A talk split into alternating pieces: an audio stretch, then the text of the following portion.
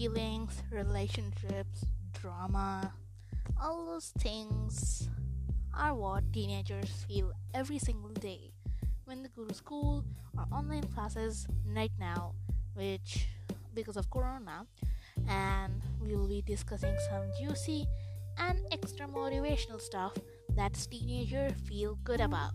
So keep listening and subscribe to my podcast. Bye.